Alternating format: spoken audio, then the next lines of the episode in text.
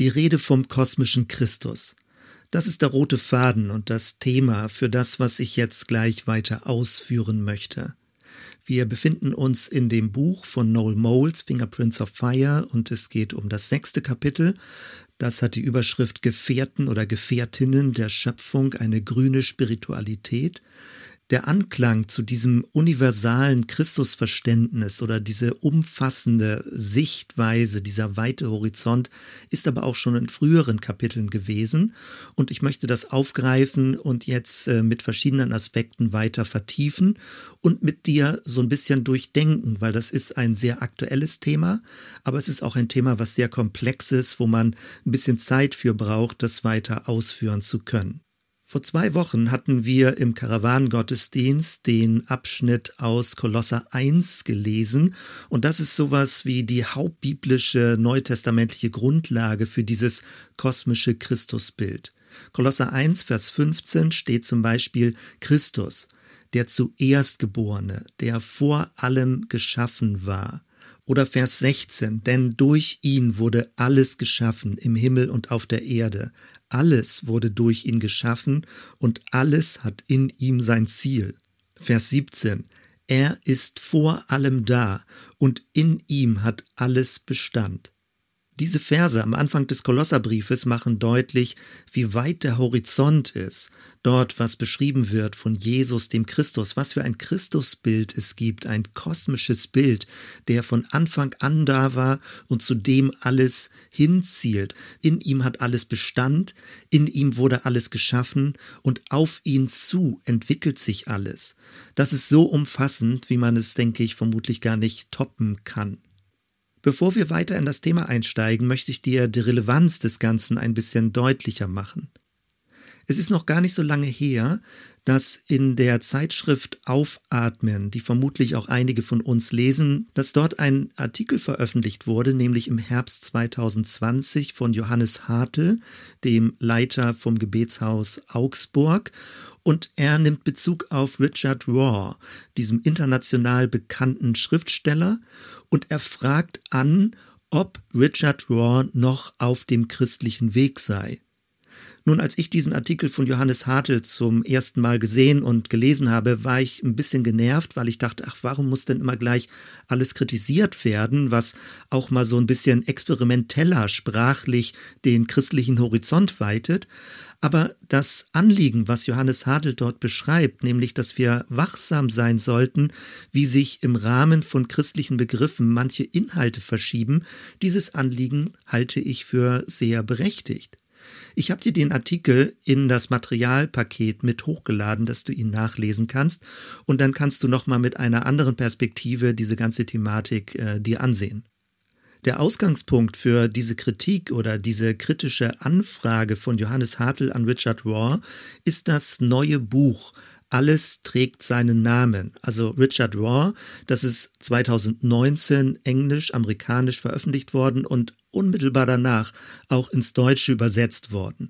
Alles trägt seinen Namen, damit ist Christus gemeint, und der Untertitel Die Wiederentdeckung des universalen Christus. Richard Raw ist ein Bestseller-Autor. Er wird viel gelesen, ein Franziskaner-Mönch, der Leiter eines spirituellen Einkehrzentrums, 2017 auch ein bekanntes Buch, das er verfasst hat mit dem deutschen Titel Der göttliche Tanz.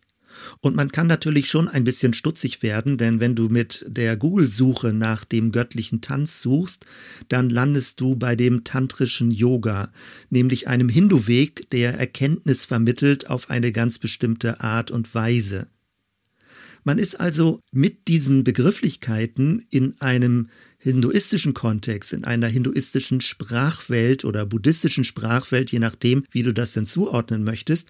Und das muss ja noch gar nicht schlimm sein. Man kann ja vielfältige Begriffe verwenden, um den christlichen Glauben zum Ausdruck zu bringen. Aber es ist zumindest etwas, wo man achtsam und vielleicht auch ein bisschen wachsam sein sollte. Was wird eigentlich mit diesen christlichen Begriffen vermittelt? Also zurück zur Überschrift. Was meint es, wenn von einem kosmischen Christus oder von einem universalen Christus gesprochen wird? Mich erinnert das alles an die 80er Jahre. Da habe ich als Student Theologie studiert und ich bin sehr häufig in Buchhandlungen gewesen und gar nicht unbedingt in christlichen Buchhandlungen allgemein. Und häufig habe ich auch in der esoterischen Ecke ein bisschen gestöbert. Und was mich damals so sehr irritiert hat, war, dass es teilweise mehr Bücher über Christus dort in der esoterischen Ecke gab, als in dem christlichen Bereich, in der christlichen Sektion.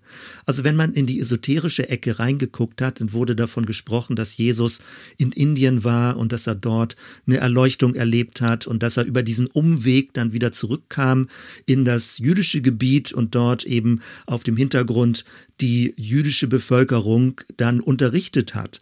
Und Jesus eigentlich aber sowas wie ein kosmisches Energiefeld gewesen wäre, ein Wunderheiler. Und als ich diese Bücher da so gesehen habe, damals schon in den 80er Jahren, da habe ich mich gefragt, mal, dürfen das die Leute überhaupt? Sie sind keine Christen, sie gehören nicht zur Kirche, sie würden sich nicht als Christ bezeichnen und trotzdem reden sie über diesen Jesus, diesen Christus, wie sie es tun. Aber gehört nicht eigentlich der Jesus den Christen? Also was meinen wir, wenn wir von Christus sprechen? Was sind die Grundlagen, auf die wir uns berufen, um zu wissen, was mit Jesus gemeint ist und wer mit Christus gemeint ist? Und jetzt, einige Jahrzehnte später, scheint es mir, dass es immer wichtiger wird, darüber nachzudenken oder sich zumindest der Problematik bewusst zu sein. Denn inzwischen würde ich sagen, dass es eine Reihe von hinduistischen Lehren gibt, die inzwischen in das Christentum hineingekommen sind, obwohl die äußerlich christlich frommen Begriffe weiter verwendet werden. Oder auch buddhistische Lehren in das Christentum hineinkommen und behaupten, sie wären christlich. Oder manche Christen, also die das dann auch so verbreiten, behaupten sogar, es wäre das neue Christentum. Also das Christentum für das dritte Jahrtausend.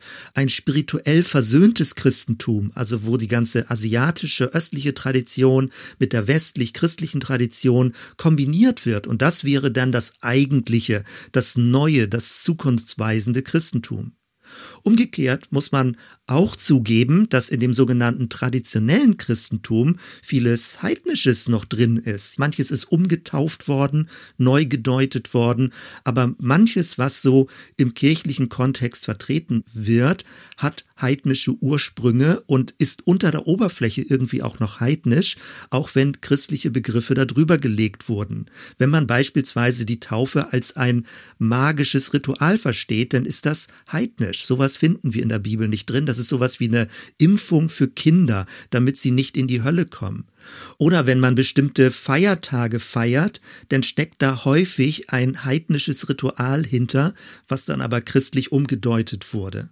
In diesem Sinne geht es auch darum, dass das Christentum in seiner traditionellen Gestalt entschlackt wird oder an manchen Stellen auch entgiftet wird, damit wir dann wieder zurückgehen können zu den hebräischen Ursprüngen und auch zu den neutestamentlichen Schriften.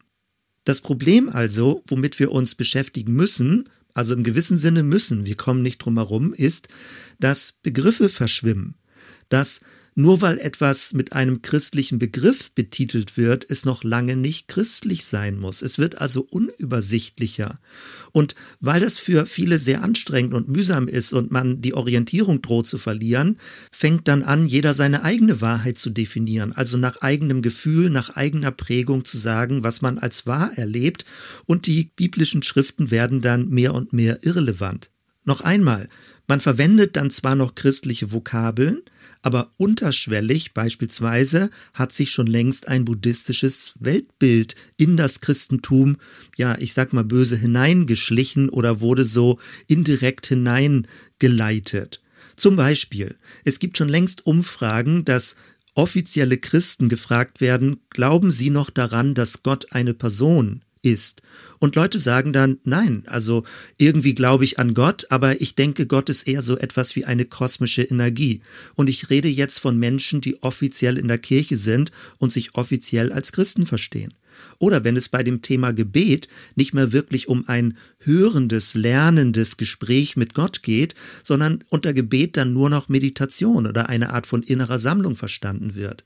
Natürlich ist Meditation gut und ist in Ordnung und erlaubt, aber es ist eben nicht Gebet wie im ursprünglich christlichen Sinne. Die christlichen Begriffe sind dann zwar noch da und werden auch verwendet, aber sie werden mit anderen Inhalten gefüllt.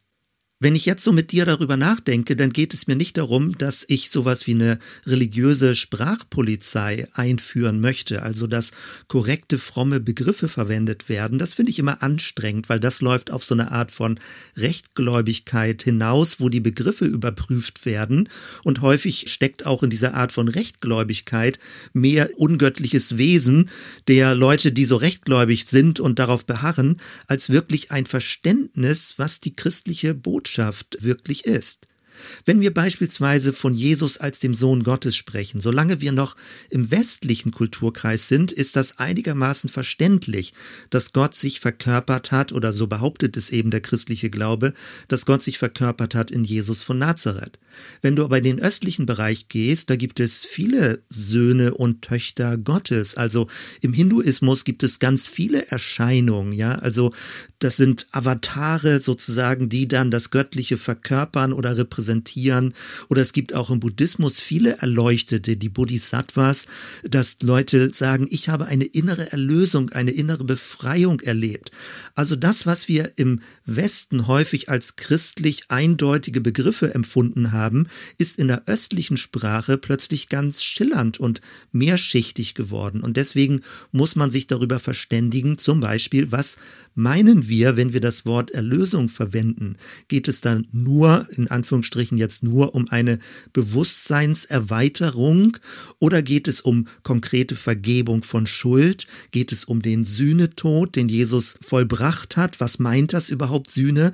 Das sind natürlich jetzt alles Fragen, aber genau diese Fragen werden aufgeworfen, wenn die westliche Art des christlichen Glaubens in Kontakt kommt mit östlich-asiatischer Spiritualität. Und das ist gewissermaßen die Herausforderung, die wir annehmen müssen, die ich gerne als Einzelperson annehmen möchte, aber auch gerne zusammen als Gemeinde annehmen möchte, nämlich die Herausforderung, immer genauer hinzugucken, nicht nur auf die Sprachoberfläche, welche Begriffe christlich, unchristlich werden verwendet, sondern es geht um Muster. Es geht darum, ist die innere Hintergrundstruktur, ist die stimmig, entspricht die der christlichen Botschaft oder hat die eine ganz andere Logik, wenn über diese klassischen christlichen Begriffe geredet wird. Paulus ganz interessanterweise in 2. Timotheus 1, Vers 13 schreibt an seinen Schüler Timotheus folgendes.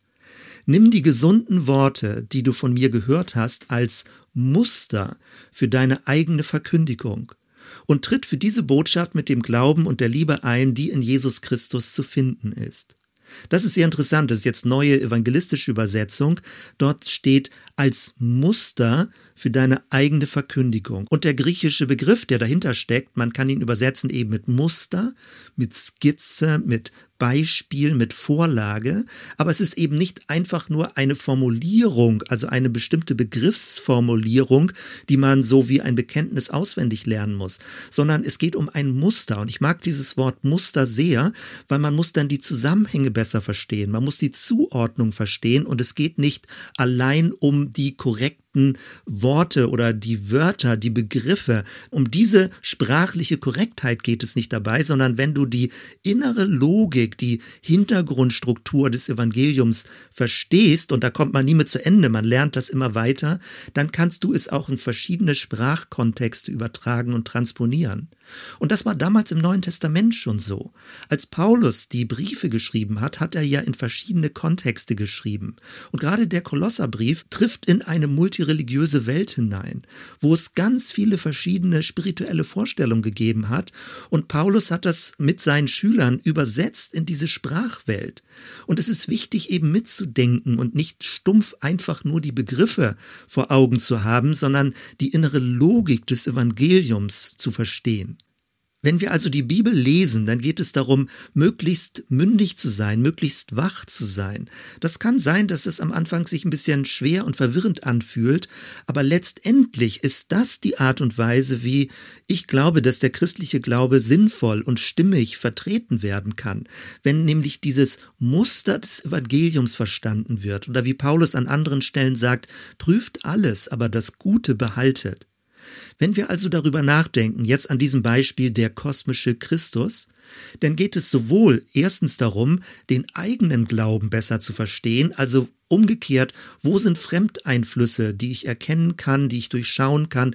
Wo ist heidnisches in meinem Glauben? Wo ist hinduistisches, buddhistisches in meinem Glauben, dass ich nicht einfach nur blind irgendwelchen frommen Vokabeln vertraue?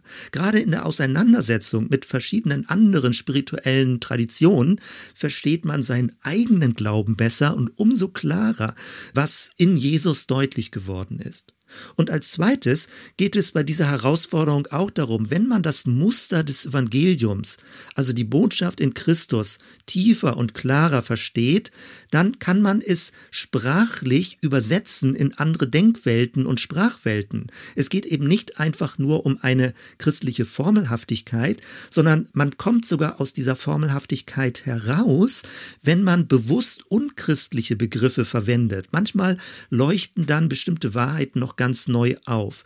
Also ich plädiere immer dafür, ohne Scheu verwende esoterische Begriffe, östlich meditative Sprache, gar kein Problem. Sagt, dass Christus ein Energiefeld ist, ein Resonanzraum, sagt, dass Gott der Urgrund der Liebe ist. All das ist in Ordnung. Es geht nicht um eine Sprachpolizei sozusagen dabei, aber es ist wichtig bei diesen anderen Begriffen, manchmal esoterischen Begrifflichkeiten, das Muster des Evangeliums vor Augen zu behalten. Und da werde ich gleich ein bisschen weiter zu kommen.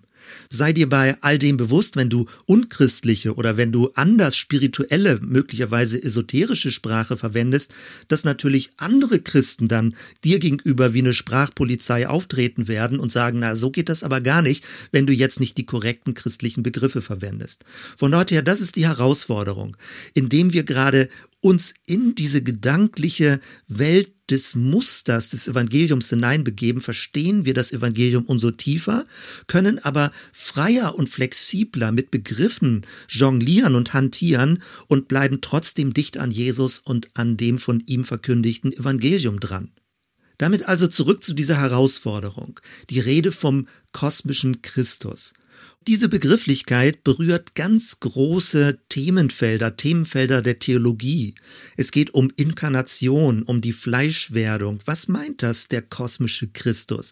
Es geht um die Zwei-Naturen-Lehre, zugleich Gott, zugleich Mensch. Was meint das, die Christologie, die Lehre von Christus? Es berührt das Themenfeld der Präexistenz. Was war vor aller Zeit? Der Logos, das Wort Gottes. Was bedeutet das in Bezug auf Jesus von Nazareth? Und es berührt das ganz große Themenfeld der Schöpfung.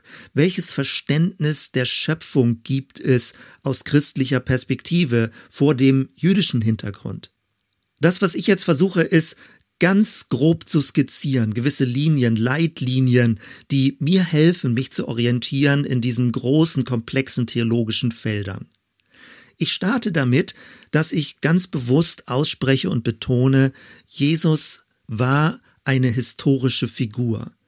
Er war kein Fantasiegebilde, er ist nicht irgendeine Chiffre für irgendetwas, sondern er hat als Mensch gelebt, Jesus von Nazareth. Damit beginnt alles. Der christliche Glaube ist verankert in einem Ereignis, was geschehen ist vor 2000 Jahren. Und in diesem Ereignis, was richtig innerhalb unserer menschlichen, erfahrbaren, sichtbaren Geschichte war und eben geschehen ist, in diesem Ereignis gründet sich alles, was daraus später entsteht. Es ist also bei allem, was du an spirituellen Traditionen, egal ob von Christus oder nicht von Christus geredet wird, wie auch immer manchmal Begrifflichkeiten verwendet werden, der christliche Glaube orientiert sich an diesem Ursprungsereignis und er betont, dass es historisch dokumentiert ist. Das entspricht auch dem hebräischen Verständnis, nämlich dass Jesus ein Prophet war, dass er die Menschensohn-Terminologie verwendet hat aus dem Buch Daniel, dass er sich als Messias verstanden hat. Die ersten Christen waren ja Juden und sie haben vor dem jüdischen Hintergrund Jesus verstanden. Jesus hat ähnlich wie ein neuer Mose auf dem Berg gestanden und das Neue, das Reich Gottes verkündigt, das, was sich ändert. Und er hat Rückbezüge gemacht zum Ursprung Ursprung auch zur Schöpfungsgeschichte. Er hat das Vaterunser gelehrt und in dem Vaterunser wird deutlich, dass Gott nicht eine kosmische Energie ist, sondern dass Gott angeredet wird als das große Du, das Gegenüber, das dir entgegentritt, aber zu dem du auch in Beziehung treten kannst. Gott wird nicht irgendeine abstrakte Person, sondern er ist dein Papa, er ist dein Vater, er hat eine mütterliche Liebe zu dir. Und dann wird es in den Evangelien beschrieben, wir sahen seine Herrlichkeit. Also Christus, diese konkrete Person, Jesus von Nazareth, hatte eine Christusherrlichkeit. Christus ist der Begriff für den Messias, der Gesalbte. Und in diesem Jesus von Nazareth als historische Figur hat sich Gott veranschaulicht, das Angesicht Gottes. Dann dokumentiert in den biblischen Zeugnisberichten Tod und Auferstehung, Pfingsten. Und natürlich stimmt es, dass die ganzen Texte des Neuen Testamentes rückblickend geschrieben sind. Sie sind natürlich Erinnerungsberichte, sie sind Deutung der historischen Ereignisse. Das heißt aber nicht, dass durch Mundpropaganda sich alles verfälscht hat, sondern es kann auch umgekehrt sein, dass gerade im Rückblick manche Dinge klarer geworden sind und besser formuliert werden konnten. Zum Beispiel rückblickend haben die Jünger verstanden, dass Jesus am Kreuz nicht nur solidarisch mitgelitten hat, sondern weil er sündlos war, hat er stellvertretend für die Schuld von anderen gelitten. Er hat die Schuld weggetragen. Das ist das Bild vom Lamm Gottes. Oder die Auferstehung war dann nicht irgend nur ein spirituelles Einzelwunder, sondern es war der grundlegende Sieg des Lebens über den Tod. Deswegen wird Jesus der Erstgeborene von den Toten genannt und es bezieht sich darauf, dass die Liebe stärker ist als alles, was todbringend sich erweist. Jesus ist also der Christus, der Gesalbte, der Messias. Und erst später in der Kirchengeschichte hat sich das so ein bisschen banalisiert, dass man den Eindruck hat, Jesus, das ist der Vorname und Christus, das wäre der Nachname, Jesus Christus. Aber es meint viel stärker, viel pointierter, dass dieser Jesus von Nazareth, dieser Jesus, der gelebt hat damals und der gesehen wurde, der angefasst wurde, der gehört wurde, der Menschen geheilt hat, dieser Jesus, das ist der Christus, das ist der Messias, der erwartet wird und der wiederkommen wird. Das ist die Grundlogik, wie das Christentum entstanden ist und wie wir es in den christlichen Berichten dann im Neuen Testament lesen. Und jetzt springe ich mal viele Jahrhunderte weiter in die neuere Theologie. Und in der neueren Theologie fing man an, Dinge genauer zu erforschen. Manchmal auch ein bisschen, würde ich sagen, arrogant zu erforschen, als würden wir in heutiger Zeit besser verstehen, was damals die Jünger verstanden haben. Und deswegen fing man an, zum Beispiel zu unterscheiden. Man sprach denn von einem historischen Jesus, das wäre die Person gewesen, die eben wirklich gelebt hat. Aber man sagte, davon wissen wir gar nicht so sehr viel, denn man hat unterschieden einen Christus des Glaubens. Und dann sagt man, das ist das, was die Kirche daraus gemacht hat. Für dich mag das, wenn du das zum ersten Mal hörst, ein bisschen irritierend sein. Man fing sozusagen Jesus und Christus auseinanderzunehmen. Jesus, das war der Jesus von Nazareth, aber man sagte, so viel wissen wir gar nicht über ihn, denn die neutestamentlichen Berichte sind ja alles kirchliche Berichte, dass diejenigen, die rückblickend etwas geschrieben haben, also rückblickend nach der Auferstehung zurückgeguckt haben auf das Leben des Jesus von Nazareth, die haben ja ihre Glaubenssicht letztendlich dann zu Papier gebracht, auf das Pergament und auf Papyrus geschrieben. Und damit verdächtigt man immer, dass es zu einer gewissen Art von Verfälschung gekommen ist. Man sagt dann, na ja, wir glauben heutzutage eigentlich nur an das, was die Kirche aus Jesus von Nazareth gemacht hat. Und in diesem Sinne trennt man dann man redet vom historischen Jesus und vom Christus des Glaubens. Und das hat ganz viel Misstrauen gegenüber den biblischen Schriften ausgelöst, weil man immer so stillschweigend unterstellt hat, dass diejenigen, die das aufgeschrieben haben, also die Apostel, die Augenzeugen oder später denn vielleicht auch Verlängerungen von den Schülern, die das aufgeschrieben haben im Neuen Testament, dass man gesagt hat, naja, das sind ja eigentlich nur noch menschliche Sichtweisen und vielleicht ist das verzerrt worden, vielleicht ist es falsch gedeutet worden, vielleicht haben wir es sogar nur noch mit menschlichen Meinungen zu tun. Ich denke aber, wenn wir die Bibel als Ganzes lesen und wenn wir auch vertrauen darauf, dass der Heilige Geist gewirkt hat in dieser ganzen Geschichte, dann hat der Geist auch mitgewirkt in der Art und Weise, wie rückblickend die Jünger sich an Jesus erinnert haben. Und der Heilige Geist hat ihnen geholfen, dieses Verständnis zu bekommen, also diese Deutung zu bekommen, wie Jesus von Nazareth als jemand, der gestorben und auferstanden, den Tod überwunden hat, wie er zu verstehen ist und zu deuten ist, was das eigentlich alles auf sich hat damit, dass in Christus Gott inkarniert ist und wieder aufgefahren ist in den Himmel. Das heißt also, wenn wir die neutestamentlichen Schriften lesen, dann muss man nicht sofort misstrauisch sein, dass da irgendwie menschliche Verfälschungen und Verdrehungen, Verzerrungen drin sind. Natürlich ist es in menschlicher Sprache aufgeschrieben worden und es gibt Akzente je nach Persönlichkeitstyp, welcher Autor geschrieben hat oder wer sich wie in welchem zeitlichen Abstand daran erinnert hat. Aber grundlegend für unser christliches Verständnis ist, dass der Heilige Geist Menschen mit inspiriert hat und geholfen hat, ihnen Dinge so zu verstehen, dass sie sinnvoll und treffend und stimmig Jesus deuten und dementsprechend danach aufgeschrieben werden. Und innerhalb dieser biblischen Berichte finden wir ja diese ganz spannenden Hinweise, damit bin ich dann wieder beim kosmischen Christus. Wenn du nämlich auf der einen Seite den Mensch Jesus von Nazareth vor Augen hast und dann auf der anderen Seite das Johannesevangelium liest, wo es damit beginnt, dass am Anfang das Wort war, der Logos. Und dieses Wort hat sich verkörpert in Jesus. Und gesagt wird, dass es schon alles vor Urzeiten begonnen hat dieses Christus geschehen. Oder wenn Jesus in Johannes 8, 58 sagt, ehe Abraham wurde, bin ich.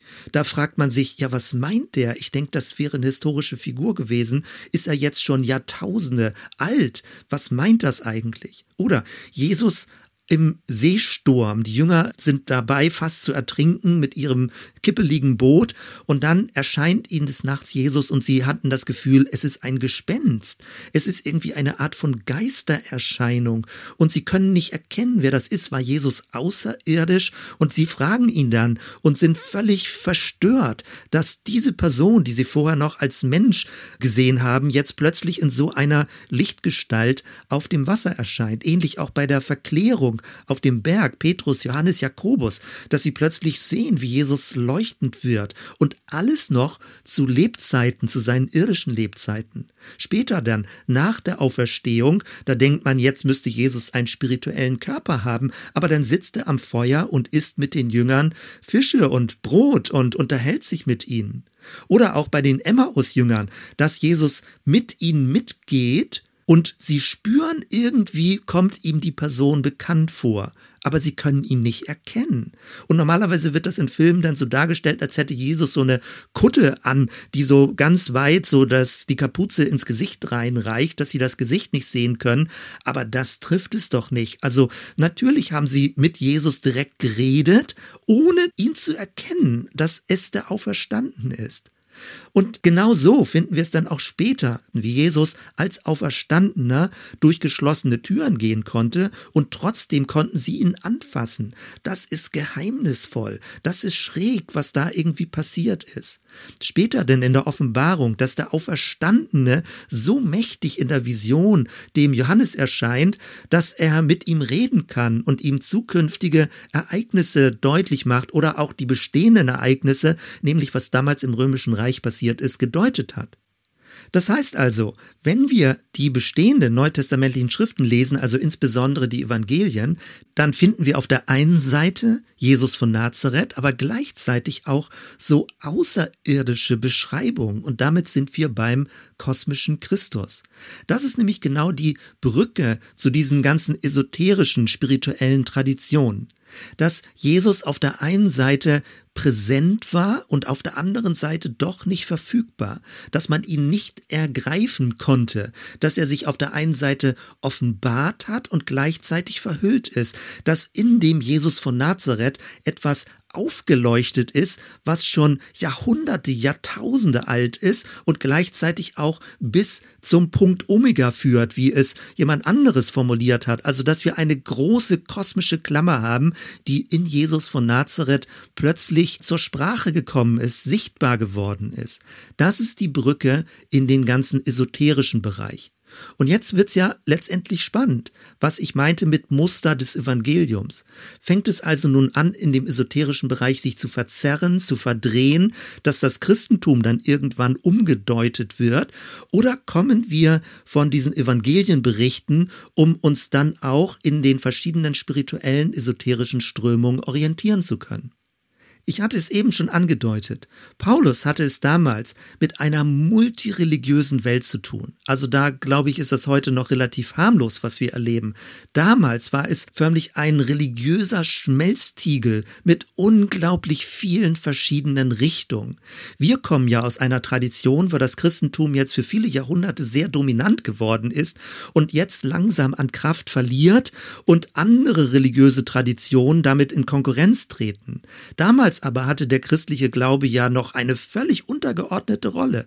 Und überall gab es religiöse, verschiedenste religiös-spirituelle Traditionen. Zum Beispiel die sogenannte Gnosis, die dann später auch noch im zweiten, dritten Jahrhundert stärker wurde, wo es darum geht, verschiedene Erkenntniswege zu haben, Bewusstseinserweiterung. Damals schon, das hätte man anders genannt, aber ging es letztendlich um Energiekörper, um Astralreisen, um kosmische Energie, um verschiedene Bewusstseinsstufen oder auch, was was deutlich erforscht ist, der sogenannte Mithras-Kult, der ganz ähnlich wie das Christentum war, wo es auch um solche Rituale von Brot und Wein ging und verschiedene Taufzyklen ging. Also das heißt, das Christentum hatte es in der damaligen Welt damit zu tun, verwechselt zu werden. Und gerade Paulus ist brillant gewesen, die säkulare oder die spirituelle Sprache zu verwenden, wie wir das im Kolosserbrief ja dann auch vorgeführt bekommen, und trotzdem das Muster des Evangeliums beizubehalten, obwohl er an manchen Stellen spirituell esoterische Sprache verwendet. Und man darf jetzt nicht den Fehler machen, nur weil Paulus diese spirituell esoterische Sprache verwendet, hätte er auch den Inhalt verschoben. Denn das geschieht genau nicht. Das werde ich ja gleich noch kurz am Kolosserbrief zeigen. Einen kleinen Schritt zurück.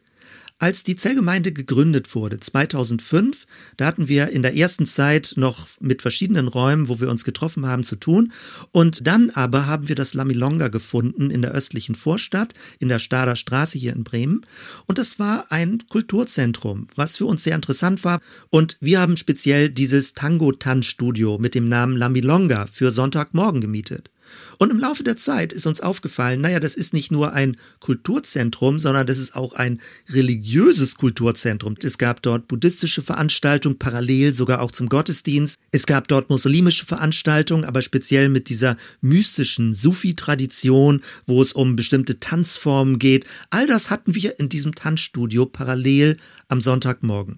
Und damals, und da bin ich heute noch dankbar für, sind wir schon sehr früh mit diesen Schriften von Ken Wilber in Kontakt gekommen. Ken Wilber ist einer der Autoren, die Richard Raw häufig zitiert und worauf er Bezug nimmt, auch mit Spiral Dynamics, äh, mit Don Beck, das ist so eine Entwicklungsdynamik in unserem Bewusstsein. Und damals in diesem religiösen Kulturzentrum habe ich auch Veranstaltungen besucht, wo es um die Lehre, um die Philosophie von Ken Wilber ging. Und mich hat das sehr fasziniert. Es ging um Bewusstseinsforschung. Hier auch in Bremen an der Uni ging es dann los, dass man Gehirnwellen untersucht hat, wenn Mönche zum Beispiel anfangen zu meditieren. Und ich habe bis heute viele Schriften von Ken Wilber gelesen. Vieles auch im Original im Englischen gelesen, aber vieles gibt es auch übersetzt in Deutsch. Aber, und das möchte ich deutlich dazu sagen, bei all dem, was ich spannend daran finde, ist immer klar gewesen, wenn man sich mit den Schriften von Ken Wilber beschäftigt, dann haben wir einen buddhistisch-hinduistischen Hintergrund. Und er sagt das ganz offen. Es geht um Meditationspraktiken, gerade von der hinduistischen Weltsicht und dann mit den buddhistischen Anschlussüberlegungen, wie man diese hinduistische Weltsicht in eine Lebenspraxis überführt und damit auch ganz viel buddhistische Muster mit übernimmt, um sein Leben in gutem Sinne zu führen. Ken Wilber greift zurück auf den Neuplatonismus im dritten, vierten Jahrhundert. Das ist die Konkurrenzdynamik gewesen zwischen dem Kirchenvater Augustin und Plotin, das ist der Neuplatoniker gewesen im dritten, vierten Jahrhundert. Und auch das ist sehr spannend. Ken Wilber macht Rückbezüge in den deutschen Idealismus, da geht es um Schelling, da geht es um Hegel im 18., 19. Jahrhundert und auch das ist spannend. Es ist zum Beispiel sehr interessant zu lesen, wie Ken Wilber in seinen englischen Schriften bedauert, dass er nicht Deutsch sprechen kann, um diese deutschen Philosophen, also des deutschen Idealismus im Original lesen zu können. Wir können das aber. Das ist die deutsche Tradition, deutsche Geistesgeschichte, was jetzt sozusagen aufgegriffen wird und verwendet wird, um östliche und westliche Philosophie und östliche und westliche Religiosität miteinander ins Gespräch zu bringen, mit dem Ziel, da auch eine Art von Synthese hinzubekommen. Also weshalb ich das jetzt so kurz und direkt und poetiert formuliere, ist, als wir damals oder jetzt ich, wenn ich von mir spreche, mit Ken Wilber, mit diesen Schriften und der Philosophie von ihm in Kontakt kam, war es immer klar, es hat einen hinduistisch-buddhistischen Hintergrund und es ist sowas wie ein interreligiöser Dialog. Ich weiß noch, wie ich in dem ersten Treffen saß, also da 2005, 2006, irgendwo da muss das gewesen sein, in dem ersten Treffen dort saß, in dem Ken-Wilber-Kreis und mir anhörte, was sie sagten und ich stellte die Frage, die ich bis heute stellen würde. Wo ist in diesem philosophischen System das göttliche Du? Weil es geht ganz stark um das Ich, dass der Mensch sich als Ich entwickelt, es geht ganz stark um ein kollektives Wir und es geht ganz stark um das Es, dass Gott ein Es ist, also dass Gott eine kosmische Energie ist. Und diese Frage, wo ist das Du? Ist eine ganz wichtige Leitfrage, wenn du dich in deinen spirituellen Systemen sozusagen orientieren willst. Weil das ist ganz weit zurück vom hebräischen Verständnis und dann auch vom christlichen Verständnis, dass Gott uns ein großes Du, ein Gegenüber ist. Das behalte in Erinnerung, da werde ich gleich noch drauf wieder zurückkommen. Wenn wir also diesen Begriff kosmischer Christus nehmen, dann klingt das zunächst einmal ganz interessant. Es klingt wie Kolosser 1 oder es klingt wie andere spirituelle Traditionen. Aber dieser Begriff kosmischer Christus oder universeller Christus, dieser Begriff ist noch relativ neu. Der ist gut 100 Jahre alt und du findest ihn bei Rudolf Steiner. Rudolf Steiner hat es selbst von anderen Personen übernommen, die damals Ende des 19. Jahrhunderts diesen Begriff angefangen haben zu etablieren. Und damit sind wir vor 100 Jahren in Anthroposophie.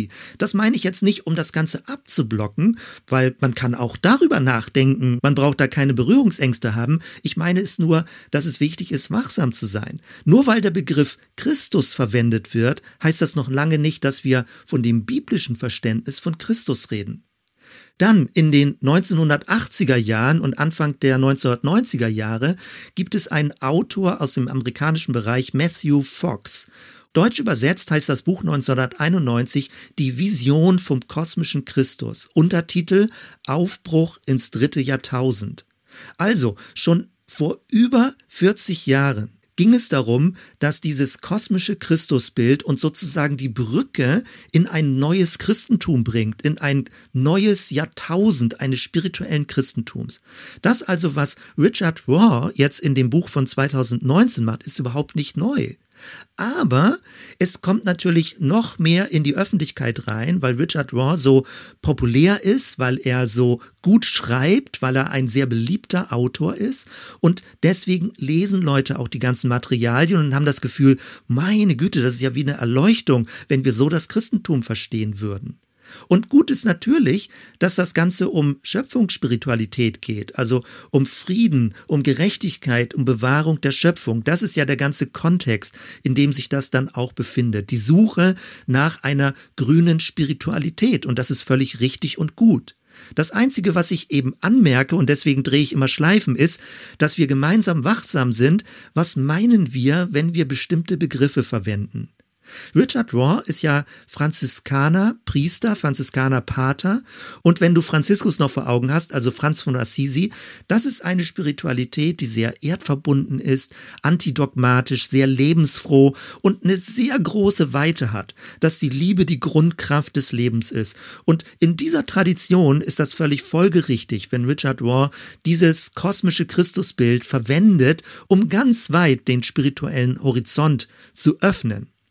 Und wenn man seine Bücher so versteht, dass er damit versucht, den christlichen Glauben sprachfähig zu machen, eben auch für Menschen, die außerhalb des christlichen Glaubens sind, dann ist das ganz großartig und ganz leuchtend und deswegen würde ich empfehlen, die Bücher zu lesen. Aber ich werde gleich auch ein paar Anmerkungen machen, wo man vielleicht auch ein bisschen vorsichtiger sein könnte.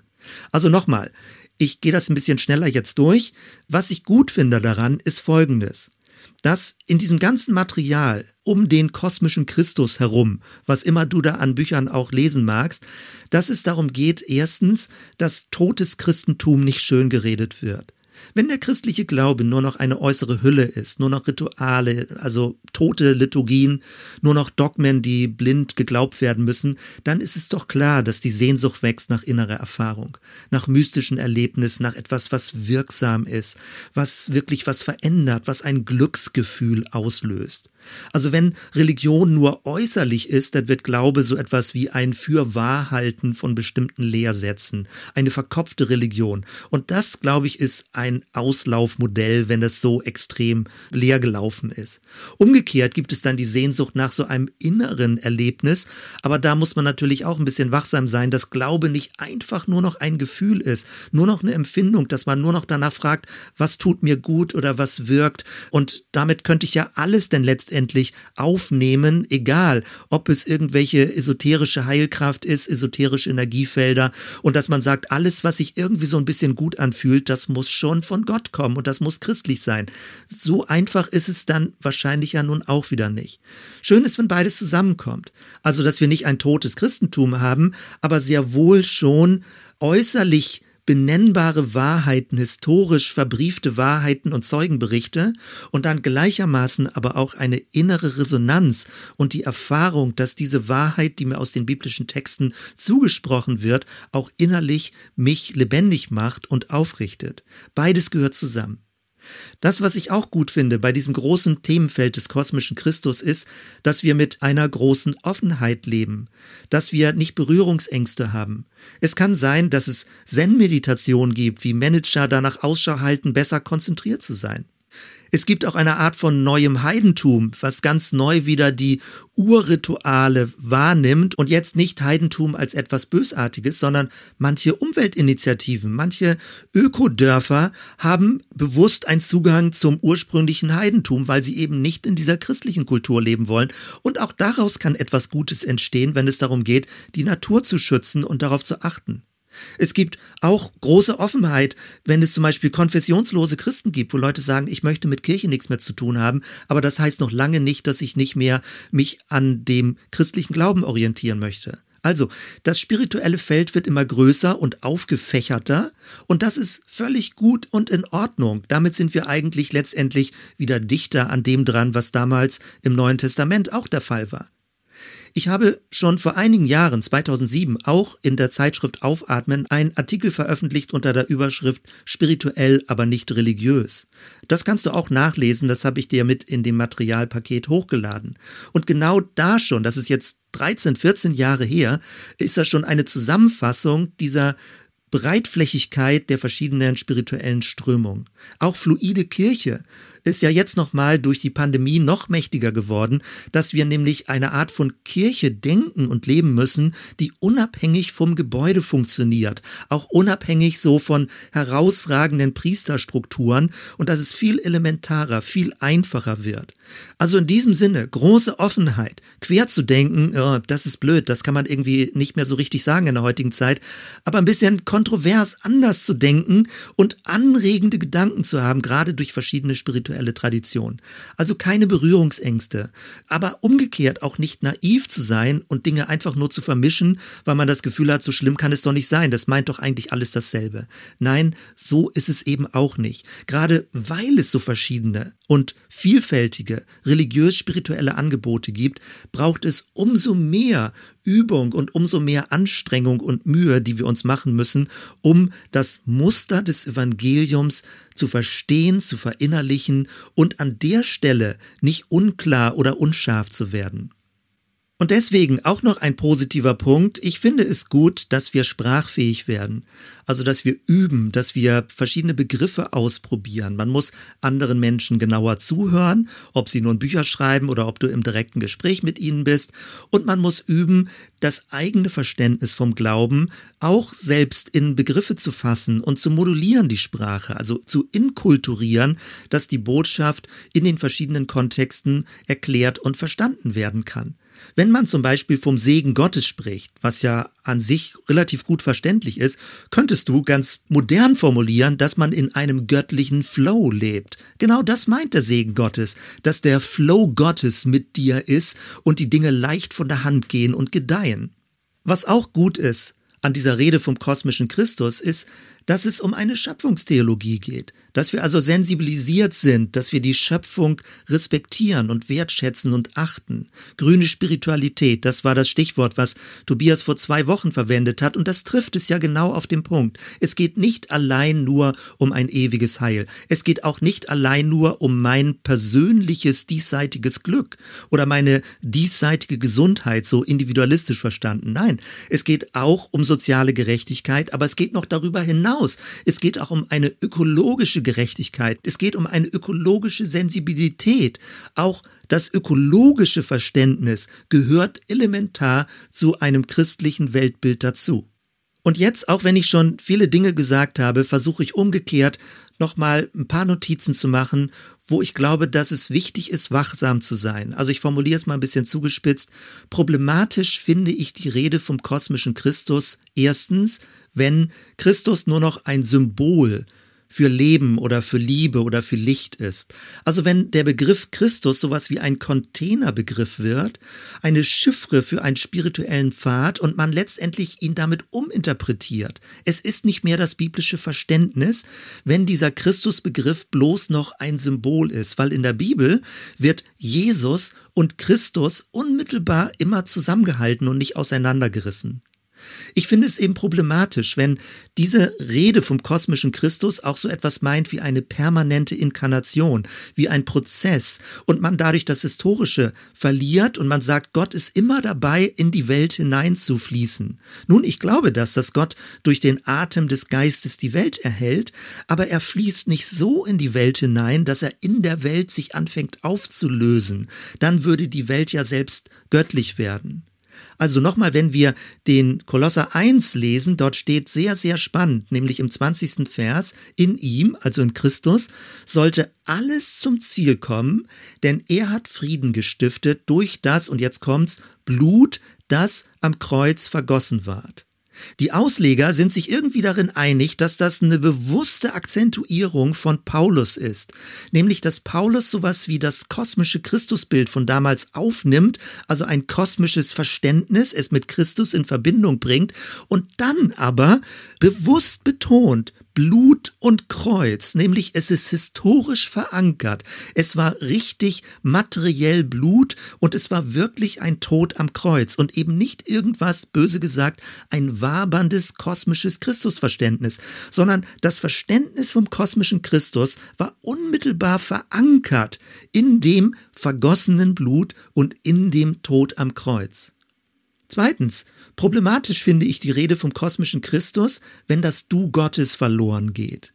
Also ich hatte das ja schon angedeutet, wenn es nur noch darum geht, dass mein Ich sozusagen erlöst wird vom Ego zum Selbst. Ich glaube, dass Meditation sehr wertvoll ist, so eine innere Distanz zu bekommen und nicht in sich drin psychisch gefangen zu sein. Also es erzeugt eine große Freiheit und Handlungsfreiheit, wenn man verschiedene Meditationstechniken lernt und übt und auch täglich praktiziert, dann hat man eine größere Klarheit und Freiheit im Geist.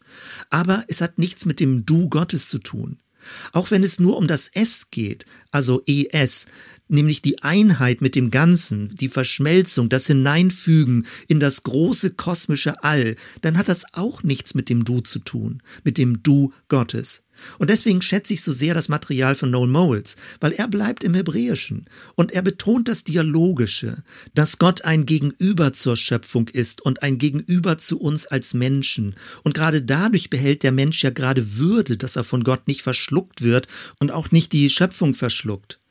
Und eine gute Hilfe ist immer Martin Buber dazu zu lesen, der vor dem jüdischen Hintergrund auch im Kontext des Christentums schreibt und Dinge erklärt, wo Unterschiede sind.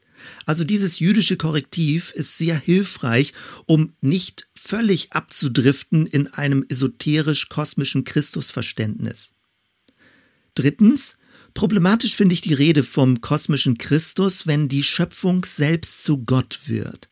Nun, das würde sofort bestritten werden. Wenn die Schöpfung zu Gott werden würde, dann nennt man das Pantheismus, also eine Allgöttlichkeit in der Schöpfung. Das würde bedeuten, dass Gott so in die Schöpfung hinein inkarniert, dass die Schöpfung selbst zu Gott wird. Richtig ist dagegen vom hebräisch-christlichen Verständnis, dass es nicht um eine Abspaltung geht, Natürlich ist die Schöpfung nicht ein Ding, das wir behandeln oder missbrauchen sollen. Die Schöpfung ist etwas Heiliges, was wir achten sollen und was Gott uns als Lebensraum gegeben hat.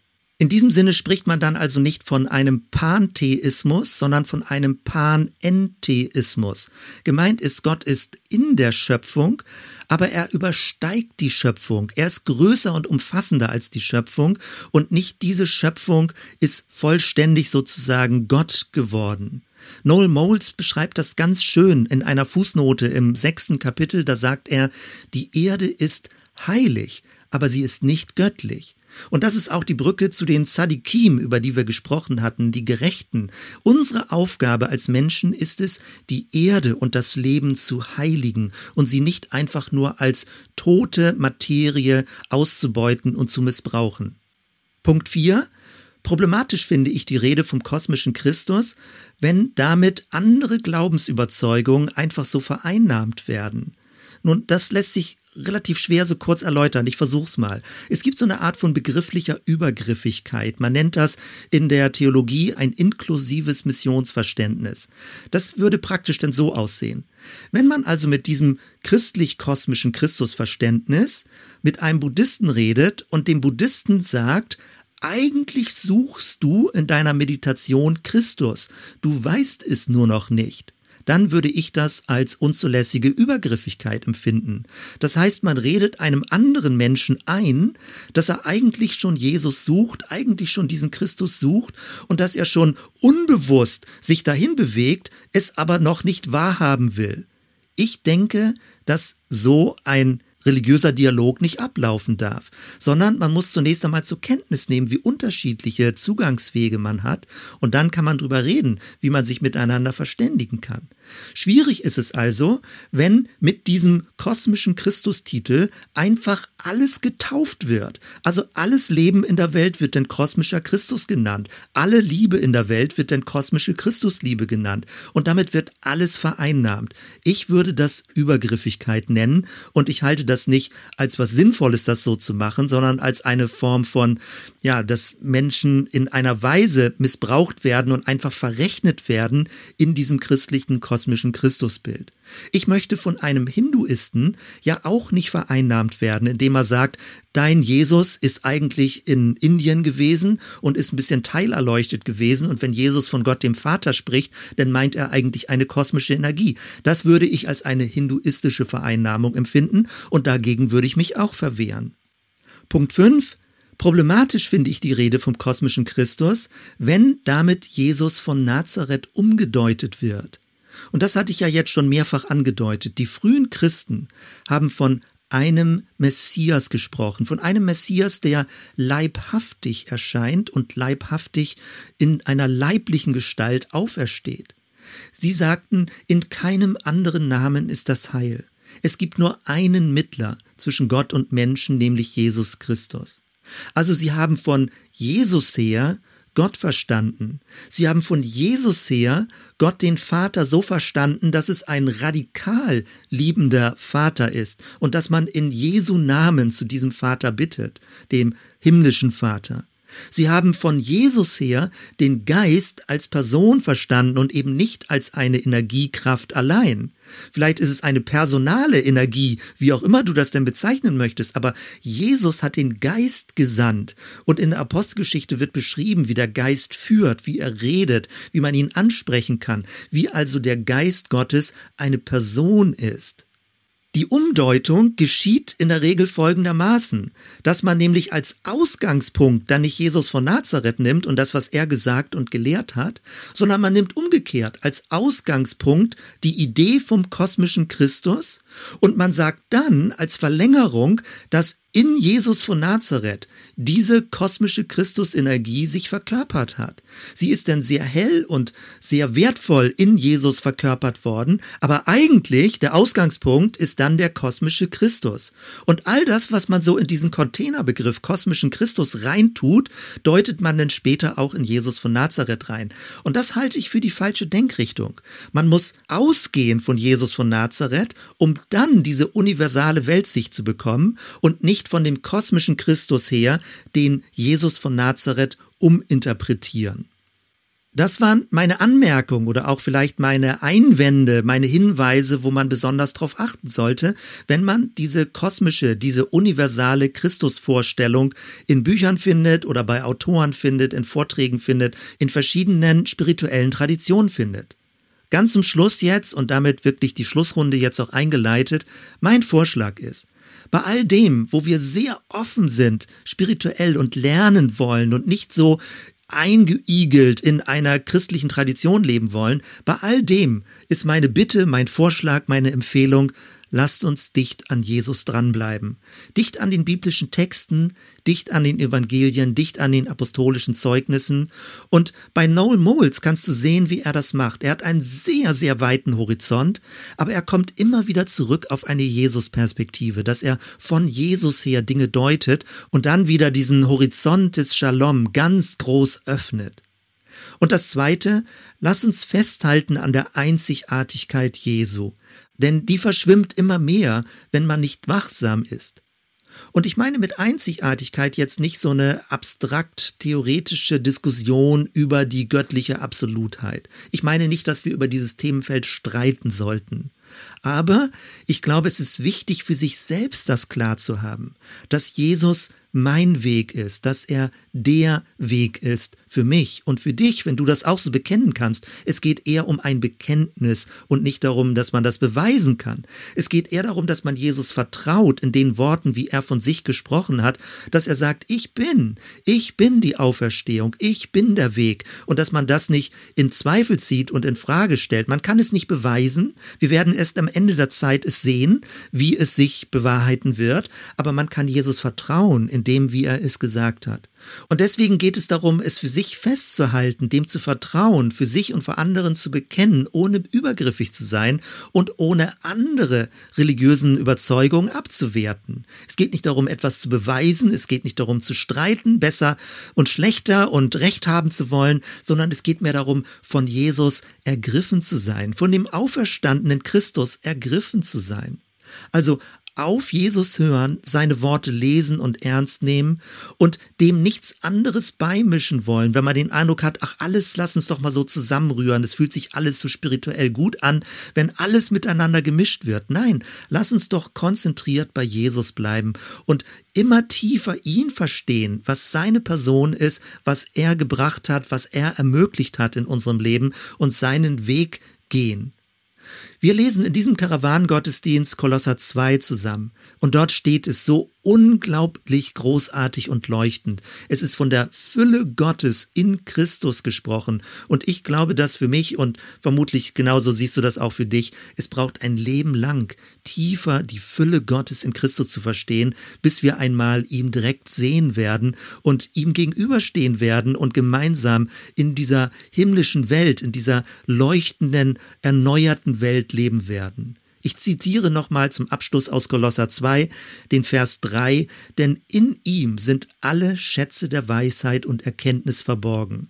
Und Vers 9, denn in Christus allein wohnt die ganze Fülle des Göttlichen leibhaftig. Lasst uns zusammen beten und mit dem Segen schließen. Danke Jesus für dein Wort, für diese apostolischen Zeugnisse, für diese tiefen Schau, die damals die Zeugen hatten und wie sie dich in Erinnerung behalten haben und wie du, Geist Gottes, ihnen geholfen hast, es so zu deuten, dass es Jesus entspricht, seiner Lehre, seinem Verständnis, seinem Leben, Tod und Auferstehung und Himmelfahrt und Pfingsten, dass es das mit Worten in guter und stimmiger Weise beschreibt, worum es geht.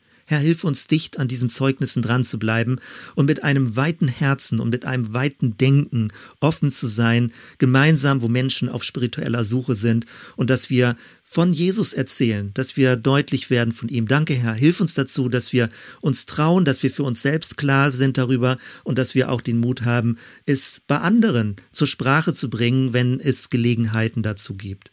Ich bete um deinen Schutz, um deinen Segen für diesen Tag, die Gnade unseres Herrn Jesus Christus und die Liebe Gottes und die Gemeinschaft des Heiligen Geistes sei mit uns allen.